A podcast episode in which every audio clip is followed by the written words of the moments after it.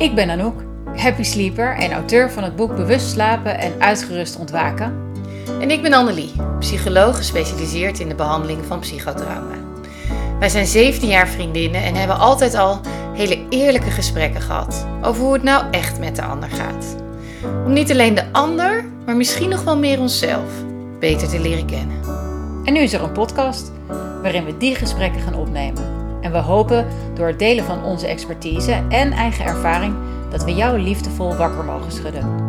Zodat ook jij niet langer aan je eigen behoeftes en gevoel voorbij gaat. Met als grootste cadeau dat je beter uitgerust met de flow van het leven mee kunt gaan.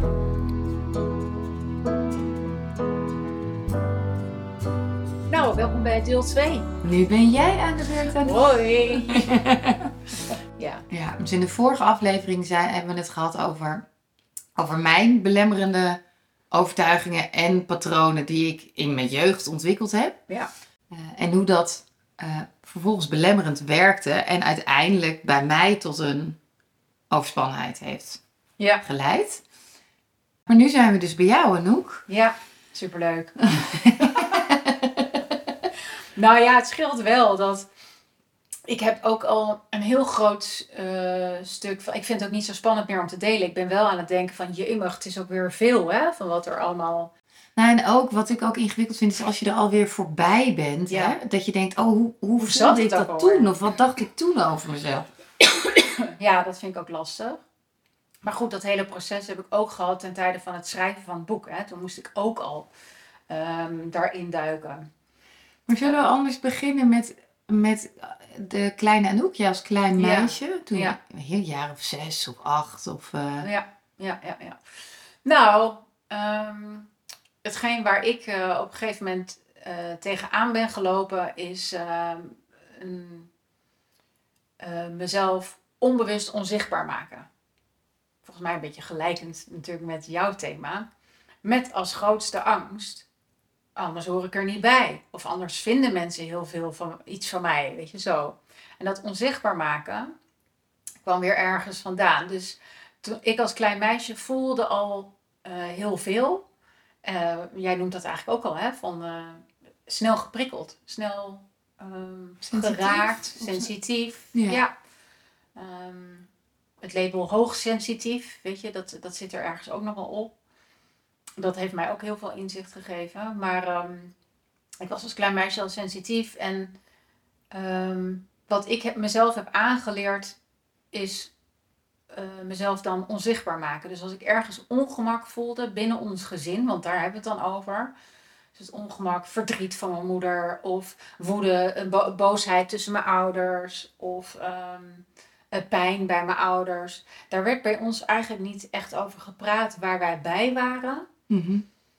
Maar ik voelde dat wel. ja, altijd. dat voel je, voelen alle kin- kinderen. Ja. Ja, Ja. dus er werd, er werd niet echt over gesproken. En eigenlijk vanuit, denk ik, de, ook de overtuiging weer bij hun van we vallen er hun, haar niet lastig mee. Ik heb nog een jonger zusje. Ik mag ze er niet mee belasten. Ik mag ze er niet mee belasten. Daar hadden we het de vorige podcast natuurlijk ook al over. Dat is denk ik wel een hele belangrijke. Dat ik dus dingen aanvoelde. Dat ik ze ook niet kenbaar durfde te maken. Want wie was ik nou als klein meisje die daarvan iets te zeggen had? Hè? Ehm, want ja, wat wist ik nou van grote mensenzaken? Ik wist alleen dat ik een heleboel voelde en ook re- regelmatig echt bang was. Ik was ook heel bang om mijn ouders te verliezen. Mm. Zodra er nieuws op de radio was, weet je wel, verkeersnieuws, het een stuk minder druk was, maar dan was er een ongeluk gebeurd op de A, bla bla bla. En dan dacht ik als kind, ik hoop niet dat het mijn vader is.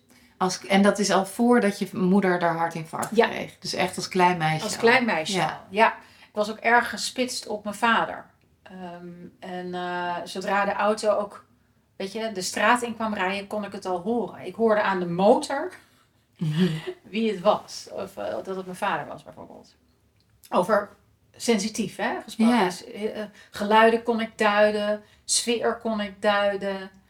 Nou ja, Ik ben zo nieuwsgierig wat maakt dat je al zo vroeg bang was om ze te verliezen. geen idee. Ehm, nee, dat, daar heb ik echt geen idee van. Is dat iets in je, in je systeem van herkomst? Hè? Zouden, zijn er, is er verlies geweest bij opa's, oma's boven jou? Of, eh, Nee, niet, eh, niet dat ik weet, zeg maar rond mijn zesde. Nee, nou, nee, nou, eh, ja, daar noem je wel iets. Dat klopt ook. Ehm, dat heeft te maken met toen ik een jaar of vijf was, ehm, overleed mijn opa. Ik noemde hem mijn opa. Het was niet echt mijn opa. Het was niet de vader van mijn moeder. Ehm, en dat werd ook heel duidelijk gezegd. Het was niet de vader van mijn moeder. Mijn moeder heeft haar vader verloren toen zij 21 was. Ah, ja. En dat wist ik al wel op mijn vijfde, denk ik zo. Want Hmm. mijn opa overleed en er werd dus duidelijk gezegd dat dit is niet je echte opa. Ja.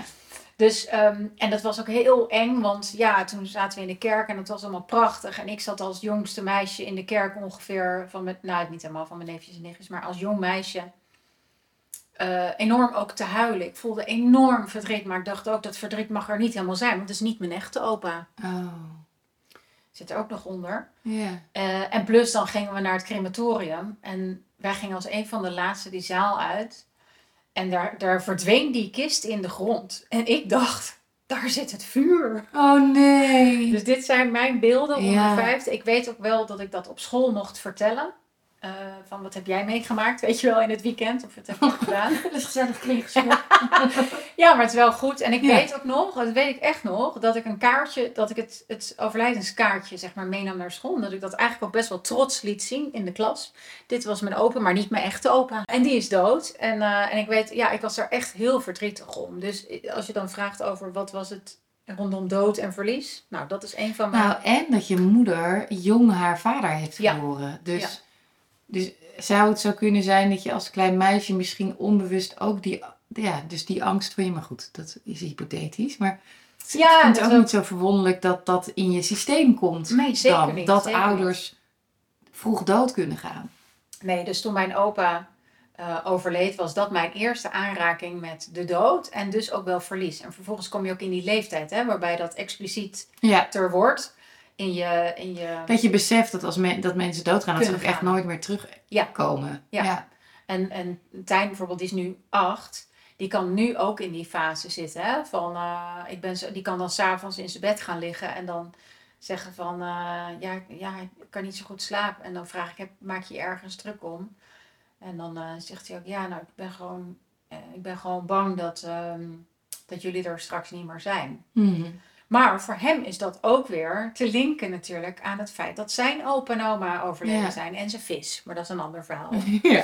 Dat kan ik nog wel als voorbeeld geven straks. Maar En het verschil is, is dat Tijn daarover kon praten. Ja. En, en bij jullie in het gezin was dat gewoon Nee, niet was- gewoon. Ja. nee, het was niet gewoon om daarover te praten. Ik mocht er wel verdriet over hebben. Dat, zo voelt het niet hoor, dat dat toen eh, ook niet mocht. Nee, maar er werden geen woorden aangegeven. Nee. Het werd niet geduid. Nee, niet heel erg. En plus, ik had het gevoel dat dat verdriet om mijn opa er eigenlijk niet mocht zijn. Ah, ja. Dat is mijn gevoel. ja. Dus daar begint eigenlijk al, Het- mijn gevoel mag er niet helemaal zijn. Daar moet een hele goede reden voor Er zijn. moet een hele goede reden voor zijn, ja. Dus ja, ik heb geleerd om mijn gevoelens een beetje onzichtbaar te maken. Dat wat ik voelde, om wat er onbewust bij anderen speelde. Dat ik dat dan maar beter niet kon zeggen. Want dat was heel ongemakkelijk. Ja. Ja, en eh, daarbij kwam dan ook nog dat... Want wat gebeurde er? Want eh, nu zeg je eigenlijk twee dingen. Want dat was heel ongemakkelijk. Wat was er dan? Nou, er zat voor, mij, voor mijn gevoel blijkbaar een consequentie aan. Dat als ik zou delen wat het met mij deed, dan werd het weggeduwd. Dan was het, ah nee joh meisje, dat is helemaal niet zo erg, want hij was ook oud. Want eh, niet dat de dood niet erg was, maar meer gewoon van ja, dat je er zo'n verdriet op hebt, is niet nodig, want hij heeft een goed leven gehad. En, Ja, dus het werd ge- meteen gerelativeerd zonder dat er aandacht was voor de emotie. Ja. Ja. Ja, dat heb ik denk ik al heel veel geleerd. En daar komt denk ik ook die angst voor de dood vandaan. Wat bij mij een existentiële angst is geweest. Dus bij jou was het meer ook, hoor ik er wel bij? Ja. En bij mij was die existentiële angst van, zometeen gebeurt er iets. En dan is die de ander er helemaal niet meer. Ja. Ehm, En dan zit ik met al die emoties, maar die... en, en bij wie kan ik dat dan kwijt? Ja. ja. Dus daar, daar werd mijn gevoel van veiligheid ik Ah, al ja. aangetast. Eh, of is aangetast. En, ehm, en dat heeft zich zo doorgezet eigenlijk in de rest van mijn ehm, weet je, jongere jaren, dan tienerjaren. Er zijn situaties geweest Eh, en dat heeft ook met ziekte weer van mijn ouders te maken. Waarbij, nou dat verhaal heb ik natuurlijk al verteld, dat mijn moeder een hartstilstand kreeg. En dat we daarna eigenlijk er ehm, ja, weinig meer over praten. Het was wel heel erg wat er Want- was gebeurd. Want het is goed gekomen. Ze heeft het overleefd. Dus we moeten ons er niet meer verdrietig over voelen. Ja, dat heeft geen zin. Ja, het is vervelend. Dan voel je je weer verdrietig Ja. en voor iets wat oké is. Of zo. Ja, Ja. en waarom weer die pijn aanraken? Hè? Want we zi- we zijn er toch al uit. En het, ja. Maar ja, Met als gevolg. met als gevolg dat ik ehm, ja, gewoon dus van jongs af aan al heb meegekregen ehm, om gevoelens eigenlijk niet altijd uit Ja. te spreken. Ja, dus het, het, het paradoxale is dat als je dan als ouder probeert om die, je kinderen weg te houden van het verdriet of van het Ja. gevoel. Hè, zo'n ouder heb je last van, dat, gun ik, dat vind ik vervelend voor je. Ik gun je dat je er geen last van hebt. Door te zeggen, lief, het, het is allemaal goed gekomen. Maak je geen zorgen. Dat het gevoel eigenlijk maar terug blijft komen. Want het gevoel moet er eerst. Er moet Het moet, er, moet eruit. Ja. Ja. Ja. En, dat, eh, en ergens nog in de begin, beginner, ehm, begin van mijn tienerjaren kreeg mijn moeder ook schildklierkanker. En ook dat, en daar werd eigenlijk niet over gesproken. Dus Ja. mama was wel ziek en het was heel vervelend. Eh, en dan moesten wij logeren bij familie of eh, vrienden als, het, eh, als ze naar het ziekenhuis moest voor een specifieke En je kuur. voelde dat er lading op zat. Enorm. Het was niet omdat mama een weekendje wegging. Nee, nee, nee. We wisten natuurlijk, ze gaat naar het ziekenhuis. Joh, we zijn zelfs in, die, in, die, in het UMC was dat dan. Zijn we in het ziekenhuis geweest. En had je, vroeger had je beeldtelefoons, zwart-wit. Beeldtele- dat was het nieuwste van het nieuwste toen. Omdat ze in quarantaine zat.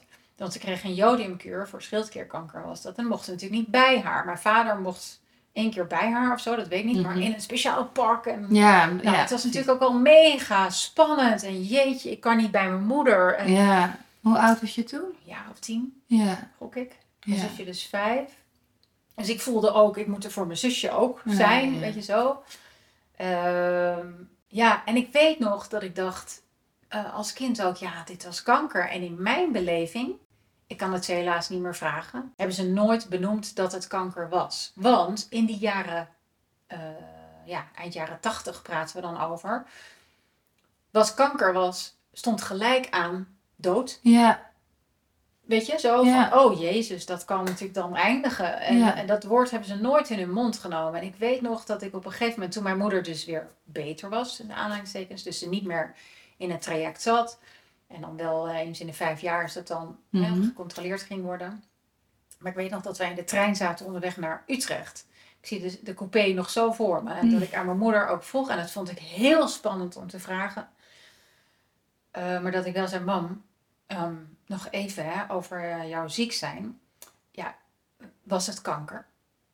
Ja. En ik weet mijn moeders reactie. Die, kreeg tranen in haar ogen. En die zei, ja, ja, dat was zo. Ik zeg, maar waarom werd dat nou niet gezegd? Ja, en in mijn beleving, daar, daar stopt de herinnering ja. ook voor mij. Maar ehm, ja, dat was, dat was het moment waarop ik dus wel ging uiten wat ik dacht dat het was. En dat werd dan ook wel erkend. Maar alsnog is dat een repeterend patroon geworden. Van Ja. oh, mijn... Ja, Dat mijn- jij met terugwerkende kracht eigenlijk woorden moet gaan krijgen voor wat je. Ja, nee, nu zeg ik dat zeg ik. verkeerd. Nee, nee. En je hoeft ook geen conclusies te trekken. Het is voor mij is het meer gewoon. ehm, ja, ik heb mezelf aangeleerd om dat wat ik voelde niet altijd bespreekbaar te maken. Want dat Ja. was, binnen ons gezin was dat niet Ja. gewoon. En Ja. dus met die, eh, met die hartstilstand en dat ik, het feit dat ik haar heb geredemeerd ehm, en dat ze het had overleefd. Ja, dat, dat was dus ook zo. En wat ik vervolgens zag gebeuren was dat mijn moeder enorm struggelde daarmee, daarna. Ehm, en ook dat uiten we wel, maar er werd niks mee gedaan. Voor Mhm. ons gevoel. Voor mijn gevoel. Laat ik vooral voor mezelf spreken. Voor mijn gevoel. En daar hebben we het vorige keer ook al over gehad. Dat had ik er natuurlijk graag gegund. Mhm. Maar dat is, een, dat is iets anders. We gaan het vooral over mij hebben nu. en, ehm, maar wel dus ook, dan zag ik daar ook weer, dan uitte ik dus mijn gevoel. Dan uitte ik mijn, on, ehm, mijn ehm, hoe zeg je dat? Eh, ik zoek het woord. Ongerustheid. Ja. Dat was het eigenlijk. Niet onrust, ongerustheid vooral. En dat ik ook vooral hoopte dat zij zich beter zou voelen. Want dat zag ik van de zijlijn allemaal Ja. gewoon, eh, ja, zo in een spiraal naar beneden gaan. Ehm, ja, dus dat is, dat is een soort mechanisme geworden bij mij. Waardoor ik heb geleerd, ja, als er heel veel onrust en ongemak is, ja, wat heeft het nou voor zin om dat bespreekbaar te maken? Eh, want eh, Ja. wat levert dat uiteindelijk op? Ja. Zo. ja. Dat levert tot Dat nu is toe wat je niks op. geleerd had, hè? Ja. ja. Dus dat is waar ik tegenaan liep. En dat is vervolgens in mijn tienerjaren kreeg ik een relatie. Dat, eh, dat had ik laatst toevallig moest ik daar aan denken. Dat ik dacht, oh ja, daar heb ik ook geleerd om me vooral niet uit te spreken. Of als ik me uitsprak, werd het gewoon ontkend. Dus Hmm. dat ging heel specifiek over vreemd gaan. Ben je vreemd gegaan? Want dan had ik iets gehoord in de wandelgang. en Had dat je het en het goed aangevoeld? en het goed aangevoeld. En dan werd het gewoon keihard ontkend. Ja. En vervolgens werd het wel erkend. Maar ging iemand anders weer zo hard zijn best doen om het goed te maken. Dat ik dacht, oké, nou ja, ik, ik accepteer dit. Ja, zoals het gaat in relaties. Ja. Ja. Dus, eh, en ook daarin heb ik mezelf dus niet volledig erkend. Ik had Ja. gewoon mijn gevoel moeten volgen. Ja, dus dan was het weer, ik voelde dit goed, zoals je als kind ook voelt. Ik voel dit goed. Ja. Maar als je omgeving zegt, nou nee hoor, dan, oh, dan voel ik het niet goed. Ja, Ja, dan, zal het, ja, dan moet ik dat dan maar, dat neem ik dan maar. ja, En het heeft ook te maken weer met een andere ervaring in- op de basisschool. Ja, het gaat een beetje chronologisch zo, maar er komen, af en toe komen er herinneringen naar boven. In de, op de basisschool had ik te maken in een, met een situatie waarbij ik voor mijn gevoel werd gepest en ook dat bespreekbaar maakte thuis. En dan ging ik dat uitleggen en dan zeiden ze wel, oh wat vervelend, nou we gaan het ook wel met school bespreken. Met de leraar bespreken. En daar heb ik ook een, een goed gesprek over gehad op school. Maar ook daarin werd er gezegd, ja, we snappen dat dat heel voor jou wel eh, vervelend is. Maar aan de andere kant is er een situatie, ja, dat maakt dat de ander zo reageert. En dat ik dacht, oh ja, dus dan, wat doe ik er dan toe? ja, Weet je, oh, dus dan ben ik niet, nee, dan is die situatie van de ander is toch wel belangrijk. ja. Dus, hup, weer mezelf onzichtbaar maken. Dus dat is, wat, dat is bij mij wat er echt gebeurd is. En, ehm, en eh, ja, daar heb ik een, een patroon op ontwikkeld. Van nou, Ja. als ik mezelf nou niet helemaal laat zien, kan ik beter doen. Weet je? En als tegenreactie had ik daarbij dat ik maar vooral altijd in hele diepe zwembaden sprong. En dat ik complexe situaties heel interessant vond. Daar kon ik me dan weer vastbijten of zo. Ja, ehm, dat, want dat is wat er bij mij gebeurd is. Ik, ik kreeg een doel wat op de langere termijn was gericht en ik ging vanuit mijn hoofd leven. Ja. En wat bedoel je dan met die diepe zwembaden duiken? Nou, ingewikkelde zaken of waar ik wel dingen kon Oh, je bedoelde het eh, eh, eh, als metafoor. Ja, als metafoor. Oh ja. Ja, Ik nam het heel letterlijk. Nee, nee, nee, nee, nee, nee. Nee. Van hoe dieper het zwembad, hoe verder ik sprong. Weet je, van kom erop. Ik Ja. ga dit varkentje wel even wassen. Daarbij was er in mijn jeugd was er ook nog die campagne met een goede meid is op haar toekomst voorbereid. Ja. Dat was ook eentje die tot diep in mijn vezels is doorgedrongen. Dus ja, vanuit mijn hoofd dingen gaan doen. Dus Ja. mijn hoofd heeft het eigenlijk allemaal een beetje overgenomen. En mijn gevoel is, ja, dat deed er niet meer zo toe. ja. Wat Gewoon doen wat je denkt doen. dat goed is. Ja. Ja. Ja, ik denk dat daar voor mij de belangrijkste ehm, oorzaken in zaten. En vervolgens kom je dan in situaties, want die carrière ladder stond er dan. Want dat werd uiteindelijk een van de belangrijkste dingen. Ergens vanaf mijn mid 20 tot aan mid 30. eh, om me op te focussen. En ehm, eh, ja, dus ik ontleende ook mijn identiteit aan de functie die ik bekleedde. Dat kan Ja. ik achteraf zo zeggen hoor. Dat zag ik op dat moment niet zo. Doen, doen we met velen, denk ik. Ja. En het deels is, ligt daar ook een deel van je identiteit. Zeker. Alleen wat, wat ik aan het doen was, was vooral vanuit mijn hoofd dat doen. En die identiteit kwam dus ook vooral vanuit mijn hoofd en mijn gevoelens wegduwen. Ja, en als je, als je kijkt naar vroeger, had dat dan ook nog een functie? Hè? Werd, is dat, is, Ja, dat, zo, heb ik er eigenlijk nog niet eh, per se naar gekeken. nee, Nee. want so, dat, dat voel ik niet per se zo bij jou. Maar soms is het, of soms vaak, is het eh, eh, ook zo dat, dat we maar doorgaan op onze ladder in onze carrière. Nog hoger, nog beter. Om gezien te worden. Hè? Mhm. Als ik daar Oh, ben, zeker. pas Tuurlijk. dan doe ik ertoe. Ja joh, hard werken was voor mij een van de pijlers voor succes. Ja, Ja, Zeker. En, maar of dat nou echt expliciet... Nee, mijn ouders hebben eigenlijk wat dat betreft, als ik nu terugdenk, hebben nooit gezegd... ehm, je moet heel hard werken. Je En- moet heel hard Nee, werken. maar er zit natuurlijk een verschil in wat onze ouders ons zeggen en wat ze Wat ze- ons voorleven. Ja, zeker. Ja, maar ook dat was niet het geval als ik nu terugkijk. Nee hoor. Ehm, en ik weet dat mijn vader zelf ook rond zijn veertigste tegen de lamp is gelopen. Eh, en daar heb ik als kind ook weer eh, last van gehad in die zin. Want dan had ik te maken, dat was trouwens in diezelfde periode als dat mijn moeder ziek was. Mhm. Werd mijn vader vlak daarna overspannen. ja. Nou, dat was gezellig thuis. Ja. dus ja, als je het dan hebt over, nou ja, mijn gevoelens laat ik nu maar even niet zien. ja, daar is, dat Want is er speelt nog heel veel, weet je. Ja. Dus nou ja, dat, ik hoor je de hele tijd beschrijven hoe je goed kijkt naar de ander. Hoe gaat het met mama? Wat voelt mama? Hoe gaat het met papa? Wat voelt papa?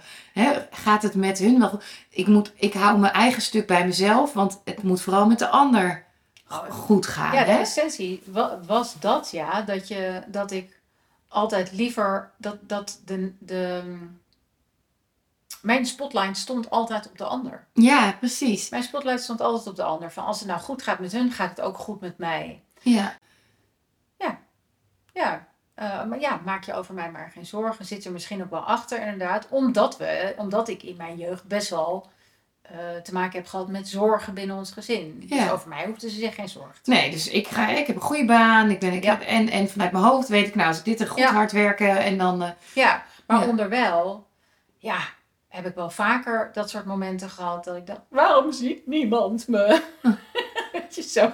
in, en, en in welk stukje dan? Waarom ziet niemand dat... Nou, dat, heeft, dat kan op verschillende facetten zijn geweest, of nog steeds ook wel van.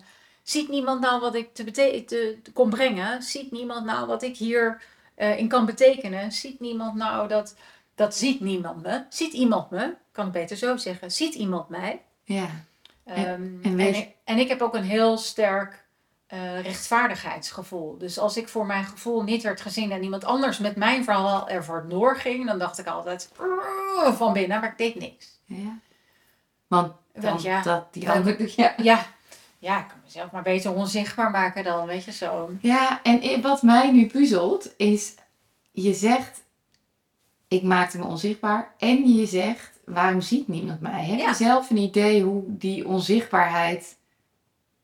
Hè, kan het dan zo zijn dat je niemand jou zag omdat jij je eigenlijk onzichtbaar... Ja, dit is Ja, heel 100 logisch. procent. Maar hoe maakte jij je dan onzichtbaar? Want je werkte wel heel hard en je had een goede functie. En je, dus hoe maakte je jezelf daar dan in onzichtbaar? Nou, ik heb delen van mezelf onzichtbaar gemaakt. Dus ik liet heel veel dingen wel zien, maar ook heel veel dingen niet. ja. En het kwam uiteindelijk in- tot uitdrukking dan eh, in mijn laatste functie, waar ik het onwijs naar mijn zin had. En ik was heel loyaal aan de werkgever ook en aan mijn collega's. En het voelde ook echt als een fijne omgeving, enerzijds zakelijk gezien. Mhm. Want ik kon met mijn ratio kon ik groeien en bloeien. ja. Maar wat er ook heel vaak aan de hand was, is dat ik dacht: waarom ziet niemand deze roze olifant? Oh, ja. Eh, hè, dus dan zaten we in een situatie of in een sfeer of in eh, eh, nou ja, iets. En daar werd ik altijd heel ongemakkelijk van. Dus, en wanneer dat onder extreem grote druk kwam te staan. Dus als we in een pitch situatie zaten bijvoorbeeld. Dus wanneer je voor een klant moest laten zien van dit is wat wij als bureau voor je kunnen. En deze case hebben we voor je opgelost. Dan raakte ik ook letterlijk in mijn hele systeem raakte ik in paniek. Hm. Dan kon ik ook niet meer opleveren. Want dan werd die druk heel groot. Dan gebeurde er van alles op de achtergrond in relatie tot die klant. Want dan is geld heel belangrijk. Dan is die business winnen is heel belangrijk. Maar onderwijl speelde er bijvoorbeeld dat niet alle collega's konden leveren waarvoor we ze nodig hadden. Want er was een te hoge werkdruk. Oh, ja. Maar dan werd dat stuk werd niet besproken. ja, dus dat is die roze olifant. Dat is die roze olifant. Ja. Dus jij weet, dit verhaal is eigenlijk niet congruent. Het klopt niet. Dit ik klopt van te verkopen. kant. Dat is niet rechtvaardig ook. Nee, want we, we verhogen de druk op alle mensen. Ja, en wij zeggen tegen jou, wij gaan leveren hoor. Maar ik kan echt... niet leveren. Nee. Dus dat voelde zo precies niet congruent. En dan, en dan klapte ik dicht. Dan maakte ik mezelf maar weer onzichtbaar. Ja. Met als gevolg dat ik letterlijk ook dichtklapte. Ja. En dat ik zelf ook niet meer kon leveren. Nou, en tegelijkertijd voelt het ergens ook, eh, voelt het is, jouw systeem is dus heel trouw aan jouzelf. Ja. Hè? Dan op dat moment denk je, irritant, waarom kan ik nu niet leveren? Ja. Maar jouw lijf zegt, omdat het niet eerlijk is. Dus ga jij niet iets Dus doen. waar ik mee begon was, ik heb ook een heel sterk rechtvaardigheidsgevoel. Dus dat kwam dan ook nog eens in het gedrang, dat ik dacht, dit, dit kan niet. En dan wel aan de voorkant verkopen. En dat is iets wat sowieso ik me enorm aan ehm, irriteer in deze maatschappij. Dat altijd alles groter wordt voorgedaan dan dat het werkelijk is. Ja. Ehm, ja, als iets niet congruent voelt, dan, dan stap ik er al uit, zeg maar. Dan tune ik uit. Ja. Dat is voor mij. Maar dat heb ik moeten leren. ja. Dat dat dus het gevoel is. Nou, en dat jij dus dat gevoel serieus mag nemen. Dat je mag zeggen, En dat klopt, is ik voel mij- dit goed. En, dat ik En dat niet- is voor mij de Ja. essentie van Ja. alles. De essentie is, is de situatie, voelt die congruent voor mij? Ja. En dat heeft dus dan te maken met en ratio en gevoel. Ja, En klopt het. Klopt het? Klopt het plaatje? Klopt wat iemand zegt bij wat ik voel? Ja. En als dat niet klopt, ja, dan weet ik inmiddels, maar dat heb ik moeten leren. Ja, Nou, je, nou, je kon het altijd al, maar je hebt moeten leren dat je dat serieus, dat dat, dat, Dat dat klopt. dat dat jouw waarheid is. Dat Ja. je dus, ja, dit, Ja. ik hoef me niet weer weg te cijferen. Of, of als iemand anders zegt, nee joh, dat valt wel mee. Dat je dan moet denken, oh nee, dan is het er niet. Nee, het is er wel. Ja. Dat is wat je geleerd hebt. ja, dat is wat ik heel erg heb geleerd. En dat is grappig genoeg, nu natuurlijk ook mijn kracht. Ja, dat ik mensen bewust kan maken van wat er onbewust speelt. Ja. Eh, omdat ik dat gewoon voel. Ja. En dat kan je niet altijd. Ik kan niet altijd duiden hoe ik dat voel of weet. Dat is een weten of een gevoel diep Ja, van binnen. heel veel je- mensen dat hebben dat. Kracht. Ja. En heel veel mensen hebben dat denk ik ook wel, maar hebben dat ook niet leren benutten. Ja. Dus dat is. En tegelijkertijd is dat door je jeugd nog wel sterker je kracht geworden waarschijnlijk. Ja. Dat is een beetje gek, hè? want je moest het eerst onderdrukken, maar daar kreeg je deed het last van. Ja. En dat je nu misschien juist daardoor nog sterker de voelt, ik heb daar wat mee te doen. 100%. Ja, want Ja, omdat er, 100%. ja dus dan Ja. is En dat geeft mij ook de meeste voldoening. je bent eigenlijk de kleine Anouk aan het bevrijden dan. Hè? Eigenlijk gun je de ander, eigenlijk gun je, je de ander wat je jezelf als kind gunde. Ja, 100%. Ja, Ja hoor. En dat vind ik ook heerlijk om te doen. En dat is ook wat ik, nou ja, wat ik net zeg, daar krijg ik ook echt de meeste voldoening van. Dus ik denk dat daar, dat ons, dat, ja, dat ik heb echt af moeten. En, en nog iets anders, is, ehm, ik heb mezelf zo geleerd dat hard werken Mhm. altijd tot succes leidt, dat dat nog de meeste eh, moeite en tijd kost om dat een beetje af te leren. En, en vanuit je hoofd ook nog, wat een goed plan is. Wat een, Ja, maar ook gewoon als het volgens gevoel ook eh, klopt, dan heb ik ook de neiging om heel hard te willen, om Mm. heel snel te gaan. Dat is in deze maatschappij, hebben we dat met z'n allen gecreëerd ook. Van als we nou een idee hebben, dan moeten we nu handelen. ja. Terwijl eh, wat ik langzamerhand eh, steeds meer echt begin te belichamen en leven. En dat is echt een proces van jaren. Dat is niet zomaar, bij mij in ieder geval, ik ben hardleers. ik denk, weet je, een ezel stoot zich in het gemeen twee keer aan dezelfde steen. Eh, ik wel. 37 keer. Joi. Ehm, dan, eh, ja, dan, dat is iets wat ik heb mogen afleren. En, eh, en nog steeds aan het afleren ben ook. Ehm, en dat is wat ik in de vorige podcast of in ons gesprek over jou ook vroeg. Van wat heb je nou, hè, wat, wat gebeurt er nou bij jou als je jezelf opmerkt in zo'n situatie? Ja, want hoe merk jij het op bij jezelf? Eh, nou, ik merk het op dat als ehm, iemand anders eh, begint te praten waar ik dan eh, onrust ga voelen. Mhm. Want dat is het dan bij mij, dat ik denk klopt niet, klopt niet. Dat noem ik dus onrust, dat is dus Mhm. die congruentie. Ehm, dat ik dan de neiging had en heb, maar ik hoop ook had, eh, om dat ongemak van de ander in te gaan vullen door harder te gaan praten. Meer te praten. Ik heb een coachingsopleiding dat had gedaan. je, hè? Ja, dat had ik heel Ja. erg. Ja, dus als ik die niet-congruentie voelde, dan dacht ik altijd, nou dan ga ik maar praten. Want dan praat ik over dat ongemak heen. Ja, en dan probeer ik het ook maar even voor iedereen heel ongemakkelijk. Ja. ja, en dan probeer Ja. ik het ook maar even op te lossen. Want dan ga ik ook dus dingen benoemen bij de ander. Ehm, maar dan niet benoemend als van de ander, maar meer van mezelf. Dus ik ging dan schuld op me nemen. Ik ging dan een probleem benoemen waarvan ik dacht dat is het probleem van de ander, maar daar ging ik dan een oplossing voor zoeken. Dus ik nam die deed je, verantwoordelijkheid. ja, dus eigenlijk deed je een beetje hetzelfde als wat je ouders deden. Ja, van ik wil jou niet te veel belasten misschien wel. Nou, maar ook, ik, het- er zit hier een gevoel. Ik voel dat je misschien, hè, daar heb jij last van, maar je praat er niet over. Nou, dan, dan, dan, maak, ik, ik, dan maak ik het wel, hè, ook vanuit Ja, je ouders mijn ouders, mijn ouders praten er niet eens over. Nee, En wat ik dan doe, deed, Oké, is dan daarover gaan praten op een bepaalde manier. Dus maar wel ook allebei met het idee om het op te lossen voor de ander. ja, nee, zeker. Ja. Zeker. Maar mijn, mijn default reactie is dus op het moment dat iets niet congruent voelt, is praten. Ja, En dat, in, in, dat noemde iemand in de coachingopleiding ook bij mij, want die zag dat gebeuren. Die ging mij observeren in een rollenspel. En die gaf ook terug van jeetje en ook ja, je doet het echt eh, supergoed. Je voelt de situatie goed aan. Je weet de dingen heel krachtig te benoemen. Ze zegt, maar ik wil je toch even meegeven. Je werkt nog iets te hard. En toen dacht ik, nou, dit is ook grappig, hè? Werk, hoezo werk ik nu te hard? Want ik ben nu toch de dingen aan het benoemen. En ze zei, nee, je mag nog, nog een stapje achteruit doen. Nog meer vragen stellen. Je hoeft het niet voor de ander op te lossen. ja. En dat is hetgeen wat bij mij natuurlijk vaak dan gebeurde. Is, Sowieso de valkuil situatie. van alle therapeuten en coaches volgens mij. Dat je Ja. denkt dat je het moet oplossen voor ja, ja, ja, ja. Dus dat, dat heb ik van kleins af aan dus Ja. meegekregen. Dus ja, dat noem ik dan ook harder werken. Ik zet het nu even tussen aanhalingstekens. Van dan ga ik meer praten. Dus als ik dat bij mezelf opmerk, eh, dan weet ik ook dat ik juist moet stoppen met praten. En dat ik mezelf moet aarden, moet gronden. En dat doe ik vaak ook letterlijk door met beide benen dan op de grond te gaan staan. Ehm, ik heb ook wel eens, dat heb ik nu dan niet, maar ehm, een eh, steentje of een dingetje of iets wat er in mijn zak toevallig zit. Het maakt eigenlijk niet zoveel uit. En dan, en dan weet ik van mezelf, dat moet ik nu aanraken. Ah ja. Dat is iets heel aards. Ja. Ehm, en dan weet ik ook, oh ja, ik, ik hoef nu niet, ik hoef het niet op te lossen. Nee. Ik hoef het, dit, dat is wat ik tegen mezelf dus zeg.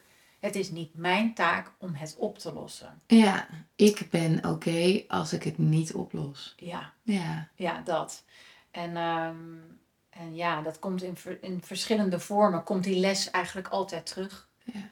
Dus ehm, Ik ben oké als ik de ander laat zijn met zijn leed. ja. ja, ik hoef niet op te lossen. Ik kan wel zien, vaak, eh, waar het leed zich bevindt. Ja. En dan weet je, ik weet soms op welke, of meestal eigenlijk, op welke knop ik kan drukken bij de ander. ja, maar je hoeft het alleen maar zichtbaar te Maar ik hoef maken. het alleen maar zichtbaar Ja. te maken. En, eh, en dan mag de ander mag er zelf mee doen wat hij wil. Want daar gaan we. Die verantwoordelijkheid, die ligt echt ook bij de ander. En wat ik ook echt heb geleerd en zo ervaar ook is... Iedereen is al compleet zoals hij is. We zijn soms alleen even een beetje afgeweken van een bepaald pad. Ja. En dan het, hetgeen wat ik nu doe en wat dus langzamerhand mijn kracht geworden is, is dan iemand weer laten zien: hé, hey, deze paden heb je ook nog. ja. En nu mag je zelf die keus gaan maken. Dus ehm, Nog even over hè, dat je zegt ik ga dan snel praten. ja, Eh, ik, ja, of ik meer voel- praten. Ja, meer, sorry. Ja. Ik, voel, eh, ik voel onrust. Daar zit, ik denk ook dat, er, dat het dan ook nog zit in het stuk dat jij die onrust die je voelt dan kan verdragen. Hè? Ja, Dus dat je jezelf, dat je, ja, dat je jezelf toestemming geeft om dat te verdragen. Want ik denk dat dat het vooral is. Dat het ongemak van de ander geeft jou een ongemak waardoor je het wil gaan oplossen. ja, Eh, en daarom doe je het. Eigenlijk, misschien, misschien nog wel meer om je eigen ongemak weg te krijgen dan Ja, dat van de ander. ja, ja, omdat ik die incongruentie voel. Ja, En, precies. en inmiddels kan ik nu zien van, hé, maar wacht even, dit is dus niet mijn ongemak, dit is het ongemak van de ander, dat is één. Ja. Dat onderscheid kon ik eerst al niet goed Oh, maken. ja. ja. Ja. En de ander heeft ook die 100% verantwoordelijkheid zelf te dragen. ja. En dat is wat ik in de afgelopen jaren vooral heb geleerd. Waardoor het je beter lukt om met dat ongemak te zijn. Ja, en waardoor Ja. het me ook beter lukt om mijn eigen ongemakkelijke gevoel eh, te uiten als ik dat nodig vind. Ja. Dus eh, op relationeel vlak, op zakelijk vlak. En soms weet ik er nog niet altijd de juiste woorden voor te vinden. En dan heb ik weer de neiging, en dat vind ik helemaal oké, om dan de mond er maar even, even te houden. En tegen de ander ook te zeggen, laat het me even verwerken. Ja. Laat het, mij, e- laat het even bezinken bij mij. Want ik moet er nog heel even over nadenken. Of Ja. dan zo'n zijige opmerking als... Ik moet even voelen of het goed genoeg is. Ja. Weet je wel. Maar dat is wel de essentie. Ja. Dat, en, eh, en dat durf ik eh, steeds meer en eigenlijk, eigenlijk altijd nu wel te uiten. Ja. En dat is enorm bevrijdend. Ja. Als je het dan hebt over trouw blijven aan jezelf, dan is dat denk ik wel de essentie. En eh, dus die innerlijke criticus bij mij was er een van, kom op, weet je, schouders eronder en doorgaan. En mijn kleine meisje zei, ja maar wacht heel even, want ik ben nog niet helemaal klaar. Ja. Of ik moet dit nog even voelen, of dit klopt niet helemaal. Kan ik daar nog heel even Ja, mag daar even wat aandacht voor mag daar zijn? even wat aandacht voor zijn. Dus ja, en als je het dan hebt over wat, wat me nou het meest geholpen heeft, is het één, ehm, het bespreekbaar maken inderdaad met, eh, met mijn ouders. Het voelt niet goed. Oh, sorry. Het bespreekbaar maar met je ouders hoe jij het ervaren hebt. Ja, ja maar ook eh, bij een psychotherapeut op de bank zitten. Daar begon eigenlijk voor mij de reis. Dat was dus in 2016. En dat, ik, dat was mijn wake-up call. En dat ik dan bij hem op de bank zat. En, eh, en dat ik dacht, enerzijds ook dacht, jezus, wat doe ik hier? Ga ik hier alleen maar zitten huilen? Is dit... Ja, zo verdienen wij heel snel heel veel geld. dat is, weet je, ja, daar, daar ging ook de innerlijke criticus ging daar ook weer aan. Ik zie mezelf nog zitten op die bank. En dat hij ook tegen mij zei, ehm, de term emotionele verwaarlozing kwam daar als eerste eh, uit de doosjes. Zo, die is fors, hè? En die Ja. vond ik mega heftig. Ja. Ik kwam ook totaal flabbergasted, kom ik thuis. En zei ik ook tegen Arjan van, nou, ik zei, wat hij wat die nou heeft gezegd, dat is echt, nou, dat voelt veel te groot. En tegelijkertijd voelt het heel waar. Maar dat mag helemaal niet waar zijn, want mijn ouders hebben mij Want ze zijn zo lief en ze hebben het zo goed bedoeld. Ja. Ja, ze, zei, ze hebben mij helemaal niet verwaarloosd. Totdat ik ehm, ook dat weer meer mezelf toestemming gaf om daarin wat meer te zakken.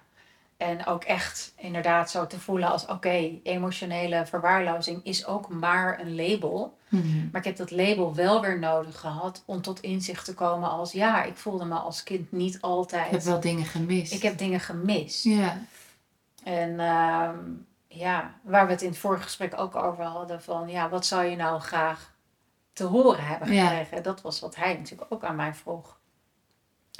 Ja, en dat heb ik nog met mijn ouders kunnen bespreken. Dat heb ik nog kunnen zeggen. Ja. Tot en met de uitvaart aan toe. Maar dat wisten ze dus. Dat ik ook zei van ja, ik heb eigenlijk alleen maar, eh, of nou niet alleen maar, maar de fijne jeugdherinneringen voeren de boventoon.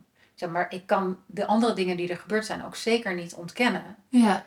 En ehm, ik heb me daar niet altijd in gezien. Dus ik had, jullie, ik had eigenlijk mezelf iets meer betrokkenheid gewenst. Ja. Dat is wat het was.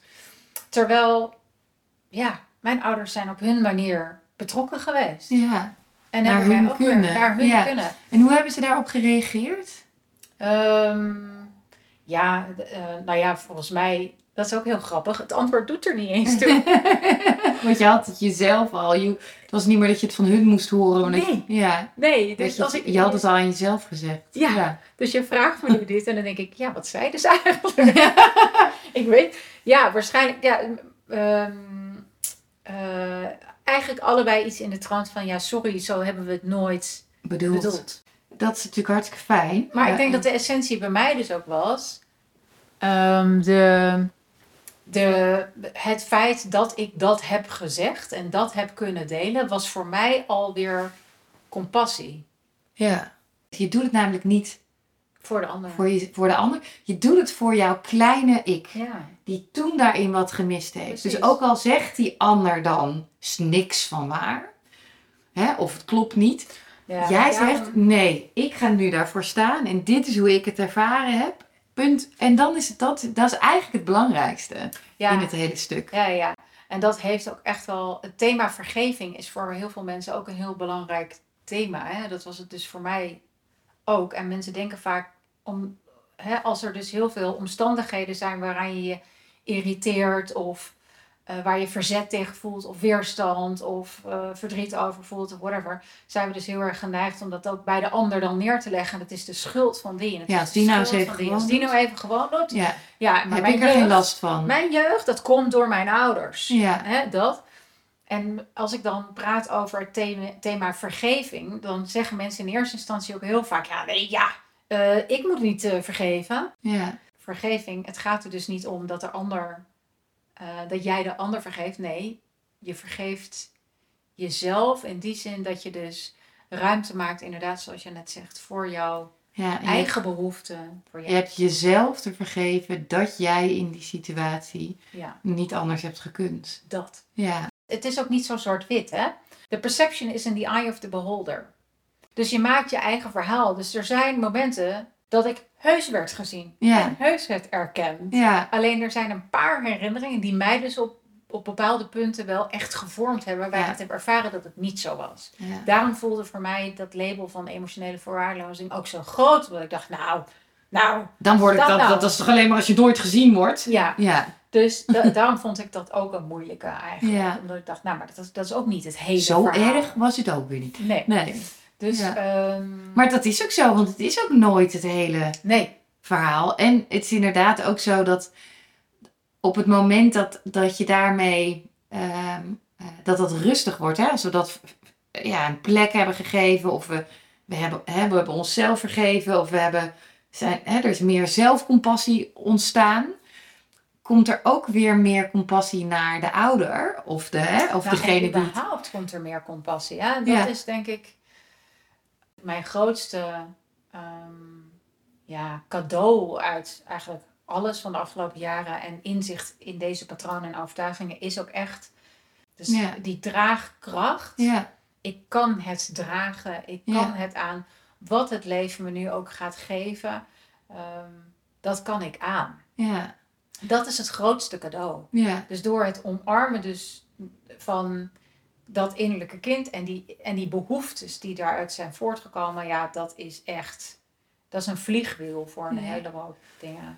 Ja, Mooi. Ja, en jij noemt het veiligheid, hè? En, en bij mij gaat, en dat is- valt onder hetzelfde hoor, de basisbehoefte, veiligheid en verbinding. En voor mij is het dat, hè, omdat het bij mij zat het in het verbindingsstuk, hè? ik ben de verbinding kwijt, ik hoorde niet, Ja. ik hoorde ja niet meer bij, is dat ik verbinding met mezelf maak. Ik verbinding maak met mijn kleine kind. En eigenlijk daarmee zeg, wij zijn al het groepje. Ik, wij zijn het groepje. Met Ja. z'n tweeën zijn we Ja. helemaal oké. Als ik echt met, in verbinding ben met mezelf, kan ik dus ook veel makkelijker die verbinding maken met de ander. Ja. En dat is, eh, ja, dat, is- dat is het grootste cadeau. Dus ja, nou, ik denk dat we het Kunnen afronden, hè? kunnen afronden. Ja, Heel veel informatie. ja. Ja, Ja, maar ik denk wel echt fijn. Want ook, ook ik heb weer geleerd van jouw verhaal. ja ik En ook vond het voor jou grappig, hè? Ja, en ook weer van mezelf. Door de dingen toch weer hardop te benoemen. Ja, ja. Is wel goed. Ehm, dus ik ben benieuwd. Laat vooral weten ja, wat je aan de aflevering hebt gehad. Ja, en wat je nog mist, wat je niet snapt. Ja. Ja. Stel ze vooral. En eh, nou, er is ons niets anders dan te zeggen. Dankjewel voor het luisteren. Ja. En Tot de volgende.